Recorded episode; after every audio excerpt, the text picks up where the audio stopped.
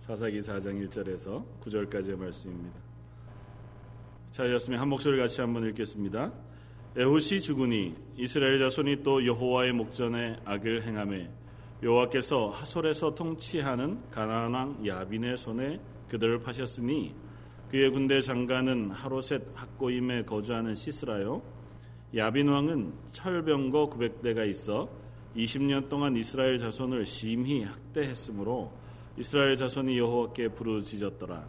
그때 랍비돗의 아내 여선지자 드보라가 이스라엘의 사사가 되었는데 그는 에브라임 산지 라마와 베델 사이 드보라의 종려나무 아래에 거주하였고 이스라엘 자손은 그에게 나아가 재판을 받더라. 드보라가 사람을 보내어 아비 노암의 아들 바락을 납달리 게데스에서 불러다가 그에게 이르되 이스라엘의 하나님 여호와께서 이같이 명령하지 아니하셨느냐? 너는 납달리 자손과 스불론 자손 만 명을 거느리고 다볼산으로 가라. 내가 야빈의 장, 군대 장관 시스라와 그의 병거들과 그의 무리를 기손강으로 이끌어 내게 이르게 하고 그를 내 손에 넘겨주리라 하셨느니라. 바락이 그에게 이르되 만일 당신이 나와 함께 가면 내가 가려니와 만일 당신이 나와 함께 가지 아니하면 나도 가지 아니하겠노라 하니 이르되 내가 반드시 너와 함께 가리라 그러나 내가 이번에 가는 길에서는 영광을 얻지 못하리니 이는 여호와께서 시스라를 여인의 손에 파실 것임이니라 하고 드보라가 일어나 바락과 함께 게데스로 가니라 아멘. 오늘 어, 여선지자 드보라의 이야기들을 함께 어, 살펴보면서 음, 우리가 하나님 앞에서 어떤 어, 마음으로 우리의 믿음의 삶을 살아가야 할 것인가를 또 한번 점검해 볼 수 있기를 바랍니다. 어, 아주 특별한 어, 사사기 가운데 기록 중에 하나가 아마 오늘 우리가 함께 읽은 드보라 선지자의 드보라 사사에 대한 이야기일 것입니다. 구약의 여인들의 그 위치가 그리 높지 않았고 또 여인들을 대하는 어, 뭐 성경이나 혹은 역사적인 태도들이 그렇게 어, 좋지 않았던 것으로 보면 뭐 좋았다 나쁘다의 문제라기보다 어, 그들을 귀하게 여겨 어, 한 무리의 우두머리를 삼거나 어, 리더로 삼는 일이 거의 없었음에도 불구하고 오늘 본문에는 이 한 주부와 같은 드보라라고 하는 여인을 사사로 삼으셔서 하나님께서 이스라엘 구원하게 하신 아주 특별한 어, 일들을 쓰고 있는 것을 봅니다. 오늘 본문을 바라보면서 어, 우리가 그 가운데 허락하신 은혜들을 나누기를 원합니다. 먼저 본문 1절은 이렇게 씁니다. 에훗이 죽으니 이스라엘 자손이 또 여호와의 목전에 악을 행했다. 뭐 사사기를 우리가 강의하는 동안 매번 매 시간마다 이 이야기를 어, 가지고 시작할 겁니다.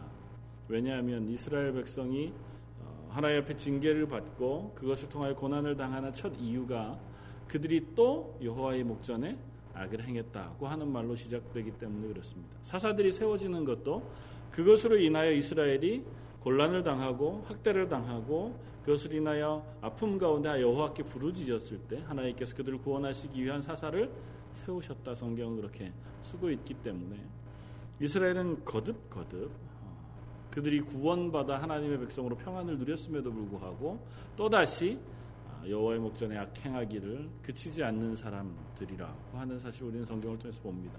뭐 우리와 조금 더 다르지 않겠다는 거죠.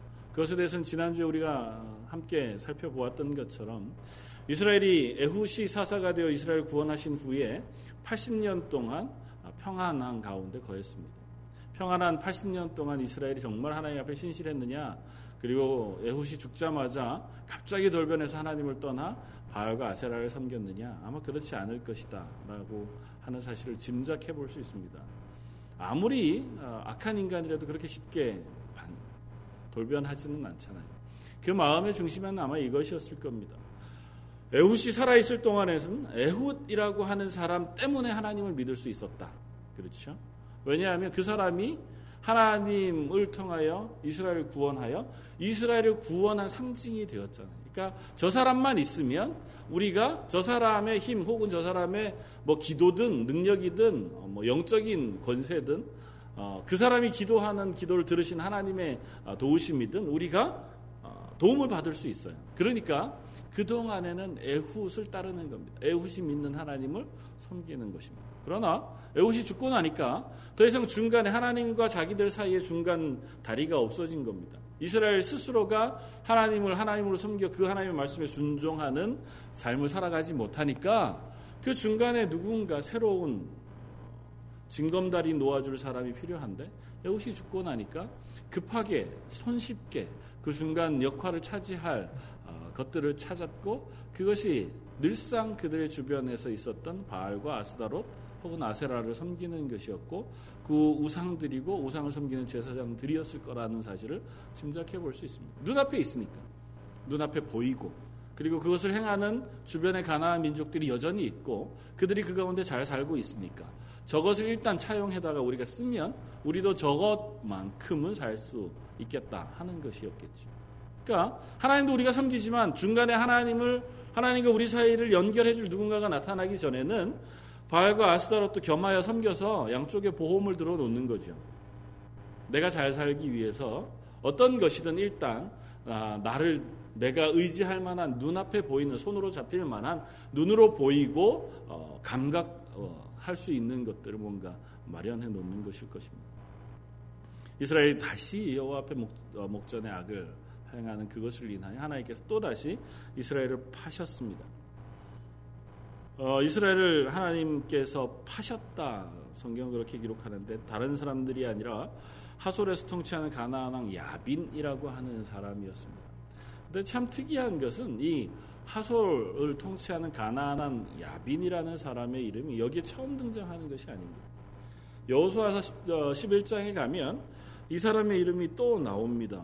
그리고 그 하솔왕 야빈이라고 하는 사람은 이스라엘이 가나안을 정복해 들어 가나안과 싸울 때에 그 가나안 중에 가장 강력한 사람 중에 하나였고 그 도읍이었고 군대였습니다. 어, 그들이 철병거를 가지고 있었고 그때에도 그들이 굉장히 강력한 군대였음에도 불구하고 하나님께서 여호수아와 함께 하시고 하나님 그 전쟁을 싸우셔서 그 민족과 그 성읍을 완전히 멸절시켰던 기록이 여호수아서 11장에 나옵니다. 그러니까 불과 얼마지 않아요. 그런데 죽었던 야빈이 다시 살아났습니다. 완전히 멸절했던 하솔이라고 하는 하솔 도읍과 그곳을 통치하는 야빈이 다시 살아나서 오늘 본문 이스라엘을 압제하기 시작합니다. 20여 년 동안이나 이스라엘을 학대했다. 그것도 심히 학대했다. 그렇게 씁니다. 그전에는 뭐 그들이 어, 그들의 대적이 되었다거나 뭐 그들을 어, 와서 어, 괴롭혔다거나 하는 표현을 쓰지만 이번엔 심히 학대했다고 하는 강력한 표현을 씁니다. 심지어는 그들이 군대를 일으켜 어, 이스라엘을 완전히 멸절시키고자 하는 자리까지 나아가고자 하는 모습을 봅니다. 아마 어, 하솔이라고 하는 지역의 야빈이라고 하는 이름 자체가 음, 어떤 왕의 또 다른 고유 명사쯤 되었을 수도 있을 것 같아 보입니다. 뭐 죽었던 사람이 다시 부활한 건 아닐 테니까 어, 그 지역에 살던 그 민족 하나님께서 여호수아를 통하여 완전히 멸절시키고 물리쳤음에도 불구하고 이스라엘이 끝까지 싸우기를 거부하여 남겨놓으셨던 그 가나안. 그 가나안 민족이 이제 또다시 강성해졌고 그 자리에서 또 다시 그들을 대적하는 이름으로 성경은 또 등장하고 어, 있는 것입니다. 우리가 그리스도인으로 하나님의 사람이 되었습니다. 구원받은 하나님의 자녀가 되어서 하나님 앞에 신앙의 삶을 살아갑니다. 우리 속에 싸워 이기고자 했던 세상의 수많은 어, 습관이나 욕심들, 뭐 이번 어, 여름 수련회 우리 EM 학생부 청년부가 주제로 가져간 것이 그것이라고 하더라고요. 그러니까 우리 가운데 잘 사라지지 않고 이기지 못하는 습관들, 죄들 이것들에 대한 어, 싸움 어, 주제로 함께 말씀을 나누고 또 다짐하고 헌신하고 기도하기를 원한다고 하는데 저희들도 그렇잖아요. 그런 것이 있습니다. 언젠가는 완전히 은혜 가운데서 이긴 것 같아 보이고 이제는 신실하게 하나님의 사람이 되어 하나님 말씀에 순종하는 사람 된 것 같아 보이다가 어느 순간 갑자기 그것이 다시 나를 공격해오고 내 속에서 일어나 우리를 좌절하게 하고 넘어뜨리고 쓰러지게 하고 우리가 실족하게 하는 또 다른 이유가 되어지는 것을 봅니다. 완전히 우리가 그것으로부터 벗어나지 못하고 어쩌면 그것이 이 땅에 살아가는 우리들의 한계일지도 모르겠지만 우리의 믿음의 어떤 한계가 거기에 부닥치게 되면 전에는 내가 그렇지 않은 줄 알았습니다. 이제는 그것들을 다 이긴 줄 알았습니다. 조금은 겸손해진 것 같고 하나님 앞에서 믿음으로 조금 단단히 아, 내 믿음이 세워진 것 같아서 아, 이제는 어떤 일이 와도 내가 흔들리지 않겠다 하는 생각을 가지는 찰나에 내게 닥쳐온 어떤 도전이나 어떤 시험이나 어떤 죄의 유혹 그것이 우리를 송두리째 넘어뜨리게 되는 경험들을 하게 되는 것입니다. 아, 이스라엘에게 닥친 어쩌면 하소랑 야빈이라고 하는 이 적의 모습은 그런 것처럼 아, 보였습니다. 이스라엘이 완전히 멸절시키지 못하여 하나님의 백성의 자리에 서지 못했을 때 하나님을 나의 왕으로 고백하여 그 믿음의 근거로 그 하나님을 온전히 섬기지 못했을 때 여전히 이스라엘을 향하여 계속해서 같은 이름의 적들이 다가와 이스라엘을 넘어뜨리고자 한다는 거죠. 그들이 범했던 범죄도 계속해서 같은 범죄잖아요. 하나님 앞에서 끊임없이 참 답답하리만큼 이전에 했던 죄들을 또다시 범합니다. 그들이 하나님의 백성, 하나님의 말씀에 순종하여 그 믿음을 온전히 붙잡아 살지 못하게 되었을 때 끊임없이 그들에게 그 시험과 도전과 그리고 죄들이 다가오는 봅니다. 우리들도 마찬가지.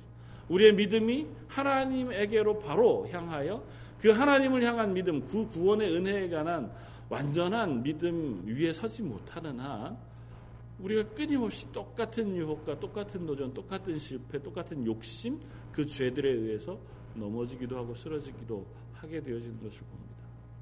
우리의 믿음은 과연 어디에 서 있는가? 과연 우리가 어, 믿는 믿음과 우리의 신앙은 어디에 근거하여 그 기둥을 뿌리박고 있는가를 한번 점검해 볼 수 있어야 하려고 했습니다. 정말 난 그러한가? 내가 믿는 믿음이 그러한가? 베레아 교인들처럼 정말 그런가 해서 매일 성경을 묵상했던 것처럼 정말 다른 곳에 뿌리박지 아니하고 하나님의 말씀, 그 하나님의 구원의 그 말씀 위에 내 신앙, 내 믿음이 뿌리박고 있는가를 우리가 점검해야 된다고. 아, 뭐 당연히 그렇죠.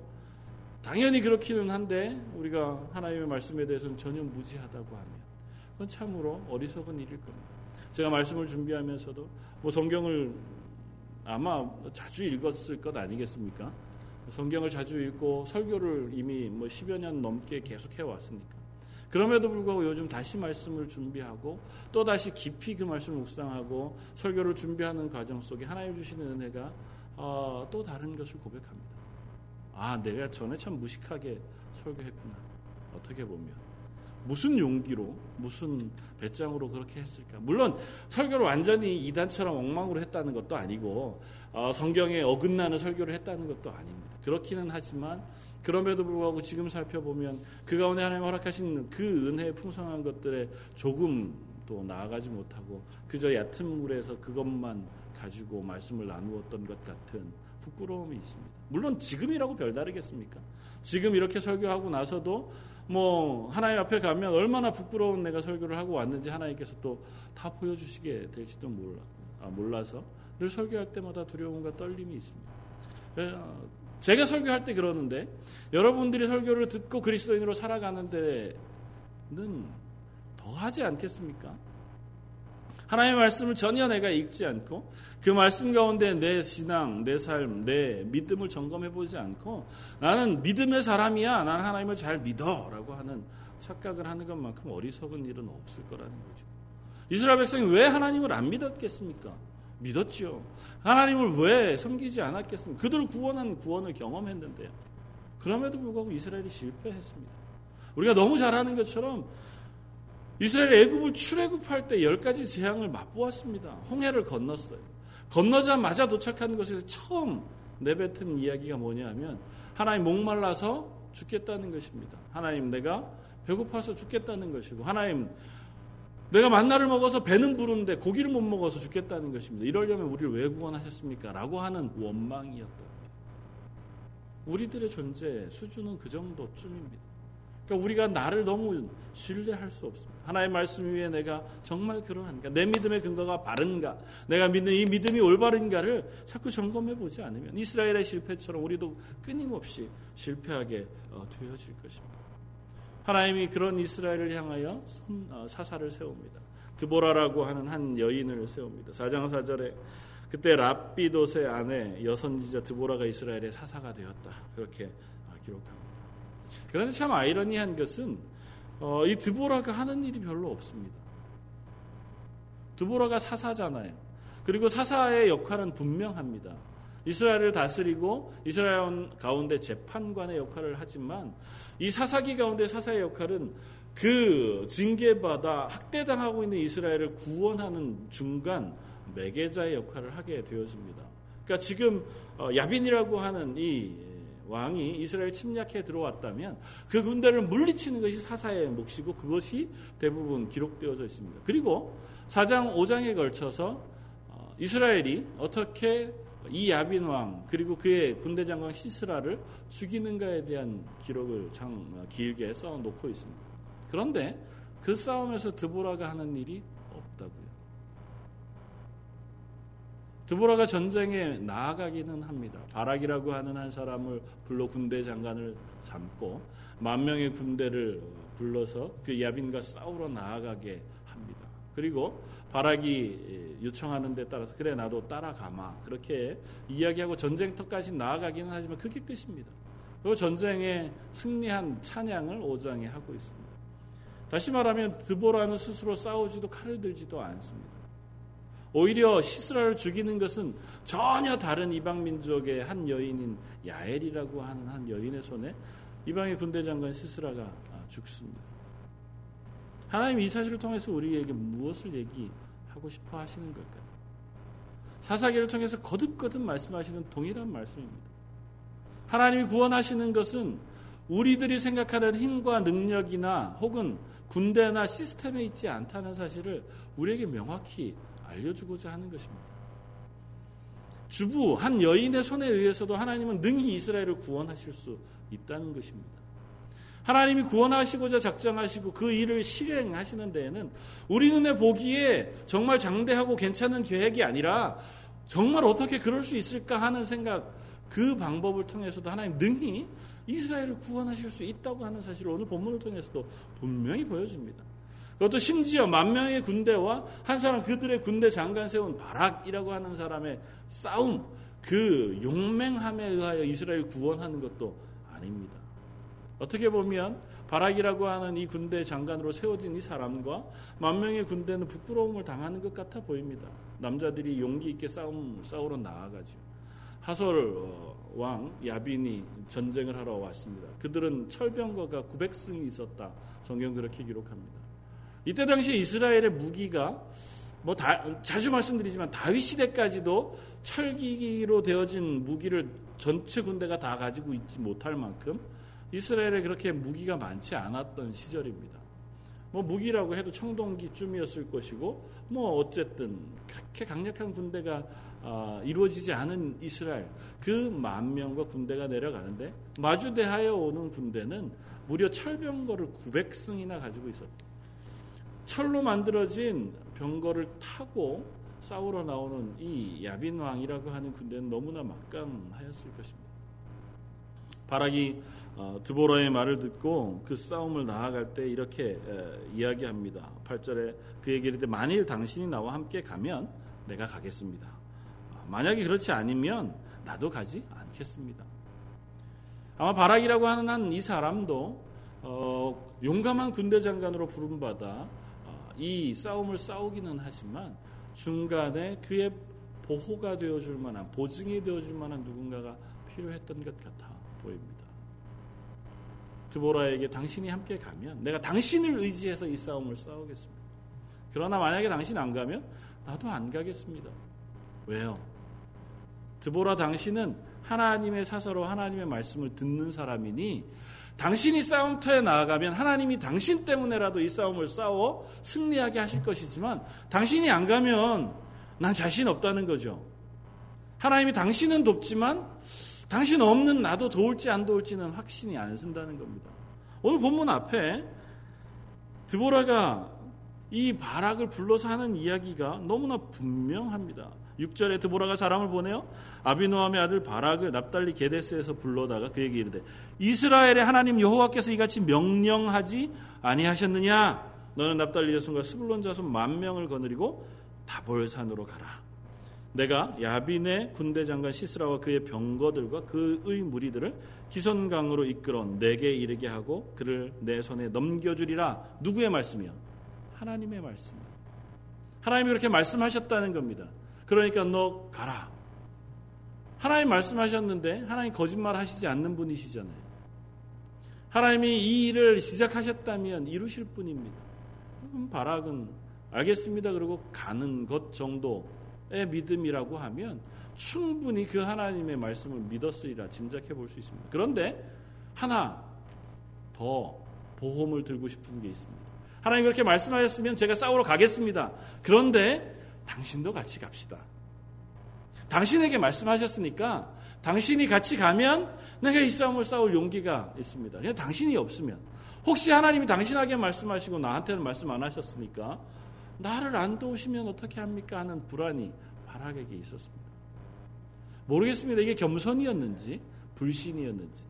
히브리서 11장은 믿음의 조상들에 대한 쭉 기록을 하면서 어, 선지자 선, 아, 사사들을 쓰, 쓰는 그 과정 가운데 11장 32절에 드보라의 이름을 쓰지 아니하고 오히려 바락의 이름을 씁니다. 그러니까 입다나 바락이나 이 사람들의 일을 기록하려고 하면 내가 시간이 더 부족할 것이라고 쓰는 것으로 히브리서는 믿음의 조상들의 이름에 바락이라고 하는 사람의 이름을 넣습니다. 오히려 어떻게 보면 그 이름 가운데 들어가야 할 사사는 드보라임에도 불구하고 성경은 드보라 이름을 쓰기보다 히브리서 기자는 바락의 이름을 씁니다. 어쩌면 그만큼 여자의 이름이 성경에 기록되어지는 것이 어려움 때문인 건지 그들의 사고에 여전히 여자들의 지위가 그만큼 낮았는지는 알 수 없습니다. 그러나 분명한 것은 그 가운데 바락의 이름을 쓰고 있음에도 불구하고 오늘 본문에서 바라보는 바락의 모습은 이렇게 용맹스럽거나 믿음의 훌륭한 자리에 있는 것 같아 보이지 않는다는 것입니다. 그럼에도 불구하고 하나님이 이 전쟁을 승리하게 하셨습니다. 무엇에 의지하여서요? 하나님의 계획에 의지하여서. 하나님이 싸우고자 하시면 하나님이 이 전쟁에서 이스라엘 구원하고자 하시면 그들의 어떠함이나 그들의 계획이 어떠함은 큰 문제가 되지 않습니다. 철병과가 900승이 지금 달려오는 마당에 거기에 만 명의 군대를 데리고 내려가는 것이 무슨 큰 힘이 되겠습니까? 그럼에도 불구하고 하나님 그 일을 승리하게 하시고 그것으로 부족해서 나중에 시스라라고 하는 한 군대 장관을 죽이는 일은 바락의 손에 맡기지 아니하고 오늘 구절에 말씀하신 것처럼 바락의 손에 맡기지 아니하고 여인의 손에 맡깁니다. 야엘이라고 하는 또 다른 한 이방 여인의 장막에 시스라가 피했다가 죽임을 당하고 말 하나님의 구원은 비밀스러운 것인지 모릅니다. 그러나 하나님의 구원의 방법은 우리가 기대하는 것과 전혀 다른 방법일 수도 있습니다. 우리가 그것을 착각하면 안 됩니다. 하나님은 천지를 창조하신 하나님이십니다. 하나님은 우리를 지금도 눈동자와 같이 지켜보시되 우리를 구원하시기를 너무나 바라시는 하나님이십니다. 우리에게 하나님의 은혜 베푸시기를 원하시고 우리가 빠진 어떠한 어려움 속에서라도 단 한순간 우리를 건져내실 수 있는 능력의 하나님이신 것을 우리가 고백합니다.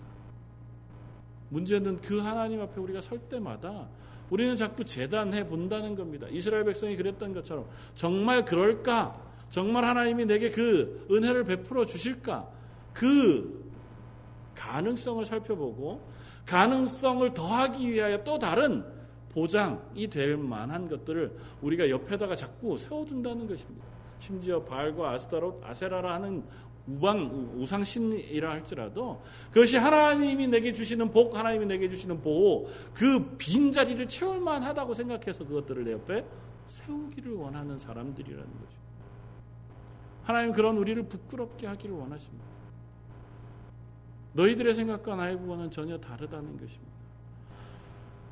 이 싸움 가운데 가장 강력한 적이었던 블레셋과의 전쟁 가운데 나아갔던 다윗의 모습 우리는 명확히 기억합니다. 골리앗이라고 하는 큰 장수와 블레셋 군대 그들이 이스라엘 향하여 어, 싸우러 왔을 때 어쩌면 사사기 연장선상에 있는 그 싸움 가운데 이스라엘 군대가 같이 함께 진을 치고 어, 그 전투에 나아갔습니다. 그러나 오랜 기간 동안 골리앗이 외치는 그 모욕과 또 도발에 아무도 나아가 싸우지 못했습니다. 심지어 사울 왕도 그 앞에 나아가지 못했습니다. 자기 텐트 속에 들어가 의자 위에 앉아서 근심하고 걱정할 뿐이었습니다. 잘 아는 것처럼 사울이라고 하는 이 왕도 남들보다 어깨 위에 키가 큰 만큼 굉장히 등치가 큰 사람이었습니다. 그가 창 던지기를 얼마나 잘했는지 성경은 그 기록을 쓰고 있습니다. 그리고 그가 얼마나 용맹한 사람이었는지도 성경을 쓰고 있습니다. 그럼에도 불구하고 그는 갑옷을 입고 창을 가지고 그 용맹을 가지고 그 싸움에 나아가지 못했습니다.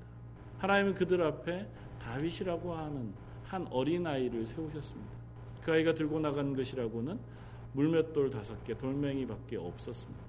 그럼에도 불구하고 하나님은 그 전쟁을 승리하게 하셨습니다. 하나님 우리에게 묻고 있는 것은 이것입니다.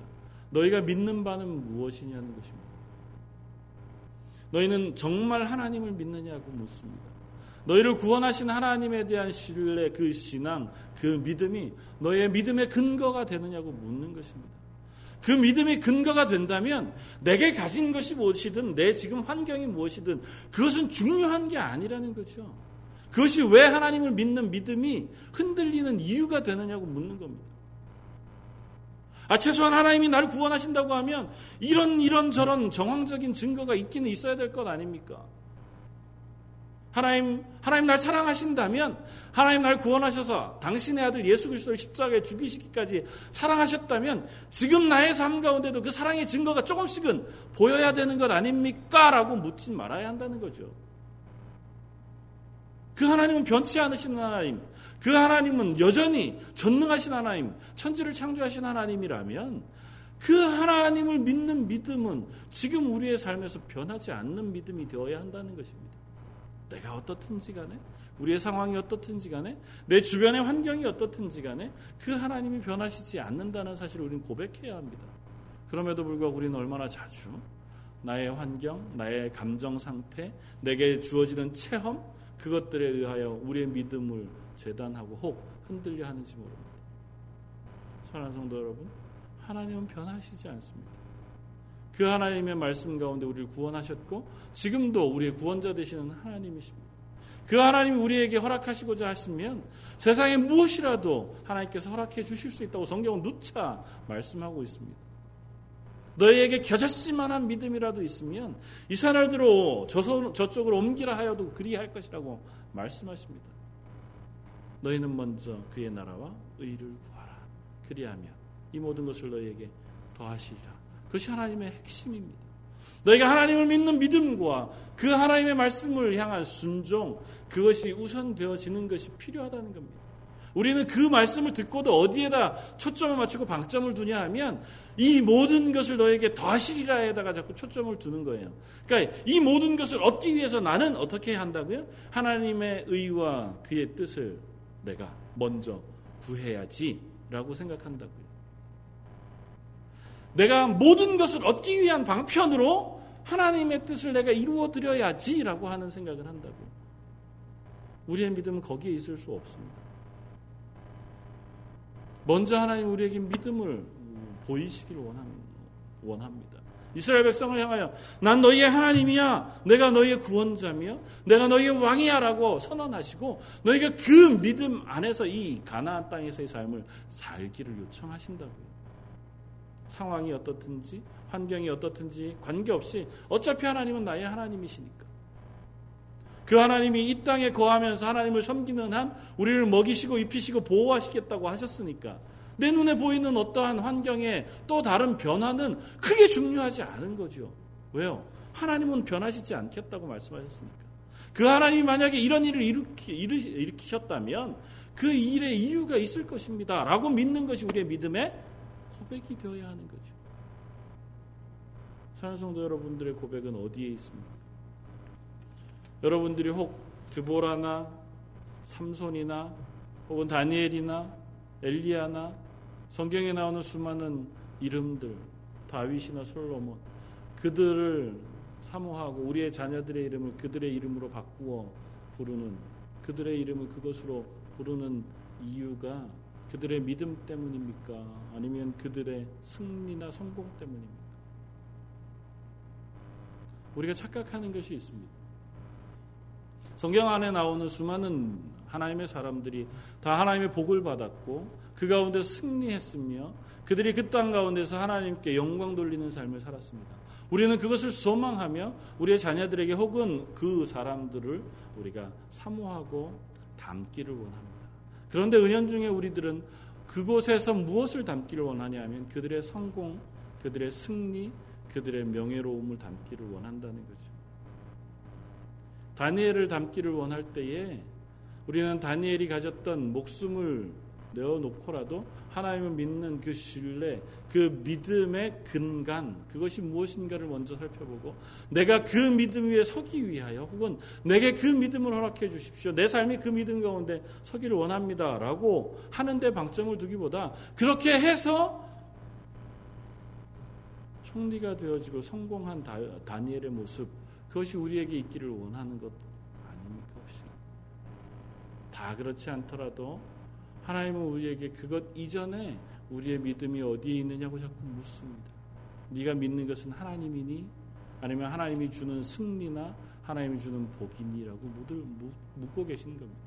내가 하나님 잘 믿을 터이니 제가 어떤 순간에도 믿음을 놓치지 않을 터니 하나님 내게 복 주십시오. 하나님 내가 하나님 앞에 정말 열심으로 하나님을 섬기고 하나님의 교회를 헌신하여 섬길 터이니 저희 가정이 저희 자녀가 잘 되게 해 주십시오. 라고 하는데 우리의 믿음의 목적지가 있어서는 안 될 것입니다. 하나님 그거 주신다니까요. 그거 안 주시는 분이 아니라고요. 그것을 안 주시고 주시고에 우리의 초점이 맞춰져 있는 것이 아니라 그 하나님을 내가 믿느냐 안 믿느냐에 초점을 맞추자는 겁니다. 그래야 우리의 믿음이 흔들리지 않습니다. 어떤 순간에도 우리가 믿음이 흔들리지 않을 수 있습니다. 광야 가운데 내가 목이 말라도 그 하나님에 대한 신뢰와 믿음이 있다면 그곳에서 하나님을 원망하지 않습니다. 심지어 그거잖아요. 내가 광야까지 열심히 따라왔으니까 하나님 내게는 물을 주셔야 한다는 것 아닙니까? 우리의 믿음이 혹 거기에 있지는 않습니다. 하나님을 향하여 내가 열심히 봉사하고 믿음 생활할 테니까 하나님 그 다음에 하나님 내게 복 주셔야 합니다. 아니면 내 문제를 해결해 주셔야 합니다. 아니면 내 자녀가 하나님 앞에서 잘 되게 해 주셔야 합니다라고 하는데 자꾸 우리가 초점을 맞추지는 말아야 한다는 것 아니겠습니까? 성경은 분명히 우리에게 얘기합니다. 하나님 앞에 서서 하나님의 일들을 감당할 때 그 하나님을 향한 믿음이 근거가 되고 그리고 그 하나님의 말씀에 순종하는 것이 이유가 되어 그 일들을 감당하기를 원하십니다. 심지어 우리가 가진 열심 그것도 우리가 섬기는 섬김이나 헌신의 중요한 요소가 아니라고 하는 사실 우리에게 깨우쳐 줍니다. 베드로전서 4장 11절 만일 누가 말하려면 하나님의 말씀을 하는 것 같이 하고 누가 봉사하려면 하나님이 공급하시는 힘으로 하는 것 같이 해라. 우리가 이 땅에서 그리스도인으로 살아가면서 하나님께 영광 돌리는 예배하는 삶을 살아갈 때에도 내 열심, 내가 주어가 돼서는 안 된다는 것입니다. 내가 이만큼 열심히 하나님 앞에 봉사를 하면 뭐 그런 교만한 마음을 가지고 누가 교회 봉사하겠어요? 그러나 은연 중에 그 봉사나 하나님께 예배하고 찬양하는 것조차 그 주어가 나인 경우가 너무너무 많다고 하는 사실 우리가 염두에 두어야 합니다. 경계해야 합니다. 하나님이 주시는 힘으로 하나님이 하신 계획 가운데 기꺼이 우리가 그저 순종함으로 나아가는 것 그것이어야 할지 모릅니다. 그래야 나중에 이렇게 얘기하지 않습니다. 하나님 제가 그렇게 열심히 헌신했는데 하나님 앞에서 열심히 기도했는데 하나님 봉사했는데 하나님 어떻게 이럴 수 있습니까? 라고 묻지 않습니다. 그건 마치 이런 것과 비슷합니다. 어, 저 한국에서 할때 아르바이트로 어, 그 막노동판에 가서 일을 하거나 이렇게 한 경험들이 있습니다. 혹시 여러분들도 가본 경험이 있을지 모르지만 가면 보통 일용직으로 이렇게 간 사람들이 할 수 있는 일은 한계가 있습니다. 다 뭐 짐을 날르거나 시멘트를 날르거나 돌, 돌멩이나 나무를 날르거나 못을 날라주거나 하는 것 이상 더 못하고 조금 전문적인 것 정도쯤 되어도 어, 앞에 기술자가 따라가면서 하면 그 중간에 빈 데다가 못을 박거나 뭘 묶거나 정도를 한다고요. 대부분 전체 그림을 그리고 그것을 만들어가는 것은 전문가의 몫입니다. 그 설계자가 설계한 대로 전문가가 만들면 그 다음 할 일은 그 중간을 메우는 역할, 또 똑같이 따라가서 거기다 흙을 붓든지 시멘트를 붓든지 그걸 채우는 역할, 나누고 그걸 묶는 역할 이 정도쯤을 할 수 있을 따름입니다. 근데 만약에 내가 정말 열심히 있어요. 너무 너무, 이 일을 열심히 할 마음이 있어요. 그래서 가서 내 생각대로 그 옆에다가 자기 마음대로 만약에 일을 해서 설계하고 계획하고 일을 시작해 집을 짓기 시작했다고 하면 그 사람이 일당을 배로 받을까요? 쫓겨날까요? 생각해 보나 마나 너무 분명합니다. 하나님의 일을 하는 것도 똑같습니다. 혹 우리의 열심이 그 모든 것을 덮어버리지는 말아야 한다는 거죠. 내가 하나님 앞에 열심히 봉사하겠습니다. 그래서 하나님이 주시는 그 말씀, 하나님이 주시는 은혜, 하나님이 우리를 향하신 계획 다 상관없이 내 열심히 모든 것의 중심이 되어 그것으로 하나님을 봉사하는 것, 그것에 우리가 내 시간들을 쓰고 내 믿음을 쓰고 그리고 나서 하나님 내가 이렇게 열심히 했는데 하나님 내게 왜 이러십니까? 라고 말하지는 말아야 한다. 하나님의 일은 그렇게 진행되어지기보다는 대부분 하나님께서 계획하신 대로 하나님이 인도하시는 대로 우리에게 마음에 은혜를 주시면 아 맞아 내가 그렇게 고백하여 따라갈 따름입니다.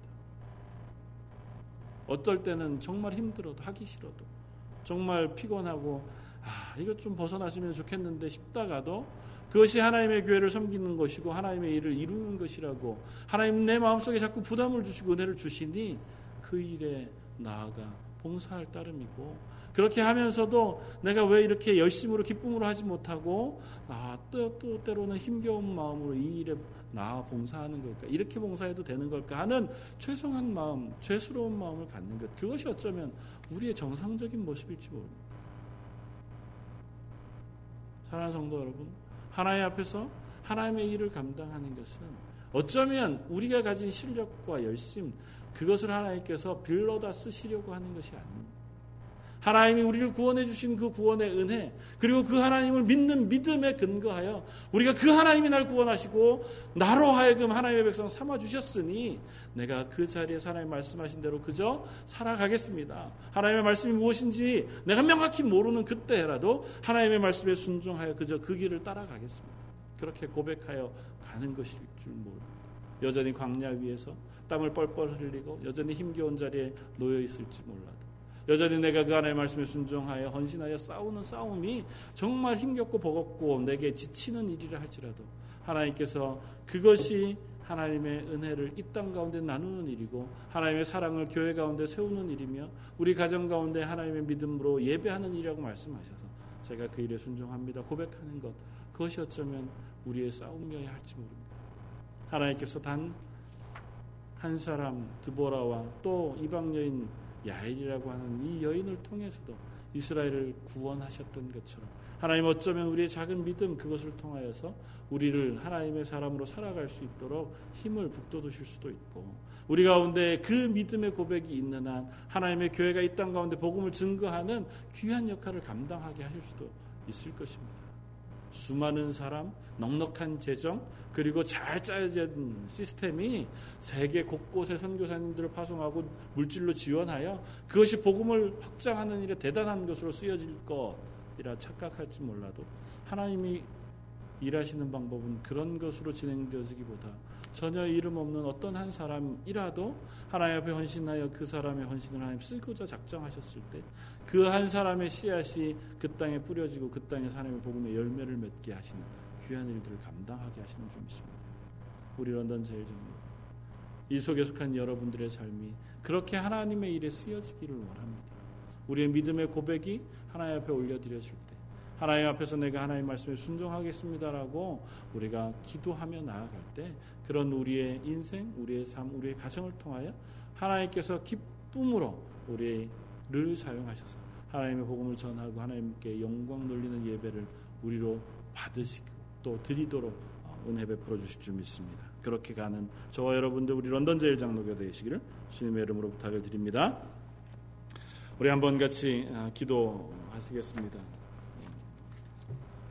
말씀을 생각하면서 하나님 아직도 명확하게 우리 머릿속에 하나님을 향한 믿음과 또 그 앞에 어떻게 헌신하고 어떻게 믿음의 사람으로 살아가야 할지 그림이 그려지지 않지만 단 하나 명백한 것은 우리가 하나님의 말씀 앞에 순종하기를 원합니다. 그리고 내 인생을 향하신 하나님의 뜻이 내게 알려질 때 거기에 순종하기를 원합니다. 그렇게 우리 한번 기도할 수 있기를 원합니다. 아울러 우리 런던 세일 장로교회가 그렇게 하나님 뜻에 순종하는 교회 되게 해주십시오.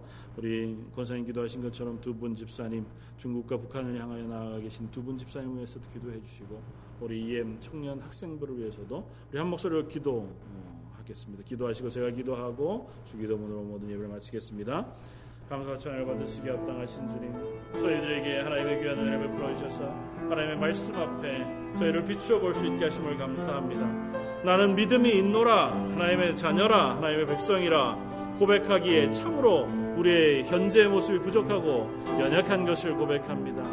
내 믿음의 근거가 어디에 놓여 있는지요? 날 구원하신 하나님을 향하신 그 믿음이 근거가 되어 내 현실의 삶에 그 믿음이 실제가 되는 삶을 살고 있는지 모르겠습니다. 아버지 하나님 저희에게 그 믿음을 허락하여 주옵소서. 그 하나님을 향한 믿음이 우리의 삶의 길을 인도하는 아버지 하나님 빛이 되게 하여 주옵소서. 아울러 우리의 고백이 하나님 앞에 올려드려지기를 원합니다. 나의 열심이나 나의 실력이나 나의 환경을 우리가 의지하기 이전에 먼저 하나님이 날 구원하신 구원의 은혜에 의지하고 그 감격에 의지하여 우리가 하나님의 사람으로 살아가겠습니다. 하나님 저에게 말씀하여 주옵소서. 하나님 저에게 뜻을 보여 주옵소서. 하나님의 말씀을 저에게 상고하다가 하나님께서 내게 허락하시는 그 인도 하심을 따라 저희가 헌신하고 봉사하고 예배하는 하나님의 사람들 하나님의 가정들 교회 되게 하여 주옵소서. 특별히 지금 이 시간 중국과 북한을 향하여 나아가 있는 우리 윤미영 집사님, 전덕수 집사님 하나님의 은혜 가운데 붙잡아 주시고 그들을 통해서 저희 교회가 하나님의 복음을 전하는 일에 헌신하게 하시며 그 인도하신 하나님의 뜻들을 보게 하여 주옵소서. 이 엠자녀들이 그 일을 위하여 기도하며 선, 어, 수련회로 떠나가 있습니다. 말씀을 전하신 유영 목사님과 온 자녀들에게 하나님의 은혜 베풀어 주시고 그들의 인생 가운데 이번 수련회가 또한 새로운 이정표가 되어 그들의 믿음을 세우는 귀한 일들이 있게 하여 주옵소서. 감사와 찬양을 받으시기 합당하신 주님. 이스라엘과 같이 우리는 또 매일 매순간 다시 여호와의 목전에 악을 행할 만큼 우리가 연약한 존재인 것을 고백합니다. 우리가 그리스도인임에도 불구하고 우리의 삶 속에 습관 속에 여전히 이 세상 사람들과 동일한 죄악, 욕심, 욕망, 탐욕 그것들이 도사리고 있음을 고백합니다. 하나님 그 모든 것들을 하나님 앞에 내려놓을 수 있게 하여 주옵소서. 날 구원하신 구원의 은혜 앞에 그 믿음 앞에 우리가 다른 모든 것들을 내려놓게 하여 주옵소서. 그래야 우리가 살아갈 때에 그 믿음이 실제가 되어 우리의 삶을 인도하는 빛이 되고 나침판이 되게 하여 주옵소서. 그 하나님을 믿음으로 그 하나님의 말씀에 순종하는 삶 살게 하시고 그 믿음의 순종함으로 감사함으로 우리에게 허락하신 하나님의 말씀과 하나님의 아, 계획하심을 따라 저희가 기꺼이 한 걸음 한 걸음 따라가는 하나님 사람 되게 하여 주옵소서. 하나님 다른 것에 의지하지 아니하고 온전히 하나님 허락하시는 말씀과 능력에 의지하게 하시고 성령님이 조명해 주시는 그 은혜에 의지하여 저희의 하루, 저희의 한 달, 저희의 인생을 설계하고 계획해 나가는 하나님의 사람들, 하나님의 교회 되게 하여 주옵소서.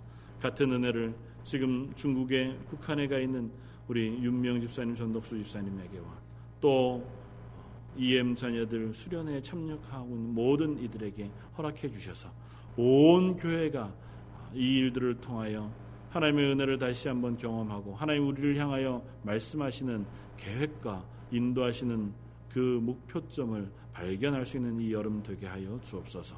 오늘 예배 가운데 하나님께서 베푸신 은혜가 이번 일주일을 살아가는 힘이 되게 해 주시기를 원하오며 모든 말씀 예수님 이름으로 기도드립니다. 아멘.